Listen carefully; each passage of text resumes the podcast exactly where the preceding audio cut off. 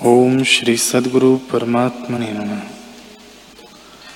श्री वशिष्ठ जी बोले, हे राम जी, असामर्थ्य से मैं चुप नहीं हुआ परंतु जो तुम्हारे प्रश्न का उत्तर है वही दिया। तुम्हारे प्रश्न का उत्तर चुप्पी ही है।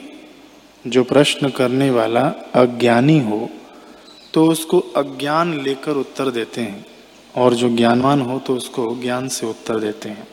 पहले तुम अज्ञानी थे तब मैं सविकल्प उत्तर देता था। अब तुम ज्ञानवान हो। तुम्हारे प्रश्न का उत्तर मौन ही है।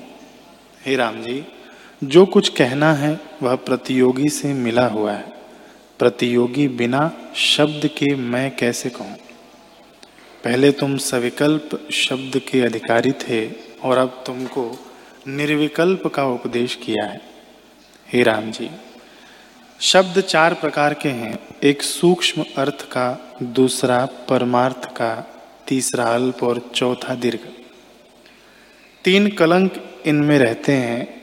एक संशय, दूसरा प्रतियोगी, तीसरा भेद। जैसे, सूर्य की किरणों में त्रसरेणु रहते हैं, वैसे ही शब्द में कलंक रहते हैं। पर, जो पद मन और वाणी से अतीत है उसको कलंकित शब्द कैसे ग्रहण करे? हे राम जी काष्ट मौन उसको कहते हैं जहाँ इंद्रियाँ न फुरे, न मन फुरे, न कोई स्फुरण हो। ऐसे पद को मैं वाणी से कैसे कहूँ? जो कुछ बोला जाता है वह सविकल्प होता है। तुम्हारे इस प्रश्न का उत्तर मौन है।